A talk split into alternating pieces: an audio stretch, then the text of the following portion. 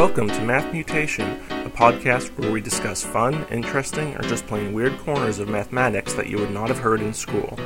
Recording from Hillsboro, Oregon, this is Erik Seligman, your host.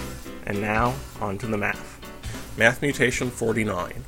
What is math anyway? For the 50th Math Mutation podcast, I thought it's about time to discuss a basic question. What the heck am I talking about?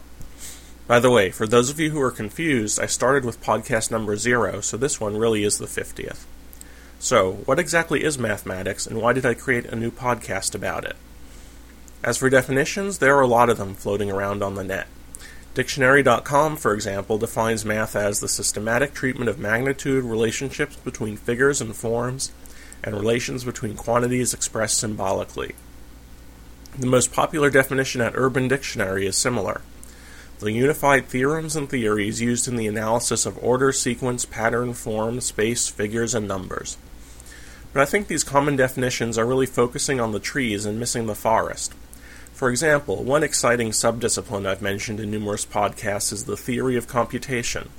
This clearly seems to be part of math, yet one could argue that both of these definitions exclude it. I don't think the right way to define mathematics is to enumerate a list of subtopics. My favorite concise definition comes from the 19th century philosopher Benjamin Peirce. He defined mathematics as the science that draws necessary conclusions. And I think that captures what I find most interesting the idea that from simple premises we can discover surprising consequences using mathematics. From the basic ideas of length, area, and angle measurements, we can discover the Pythagorean theorem. From the definition that continuous functions don't skip a value, we find there must be opposite points on the globe sharing the same temperature. By extending the concepts of solid geometry, we can derive properties of multidimensional objects we will never see. Or from precise definitions of what it means to reason in a formal system, we are led to Gödel's theorem that there are fundamental limitations to our reasoning abilities. This is what I find most interesting about mathematics the odd discoveries and surprising consequences, along with the strange quirks of the people involved in discovering them. Of course, applicability to the real world and its resulting presence as a requirement in many areas of our education are important, but these areas are well covered by other podcasts. If something in this podcast does happen to apply to the real world or help you out in a college class, that's great, but that's not the main point. The main point is to talk about odd corners or applications that I find interesting, whether they have some real world purpose or not.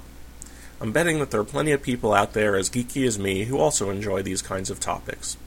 Perhaps we can help each other to discover new and fun areas we might have otherwise missed. By the way, I'd like to thank those of you who have reviewed this podcast on iTunes.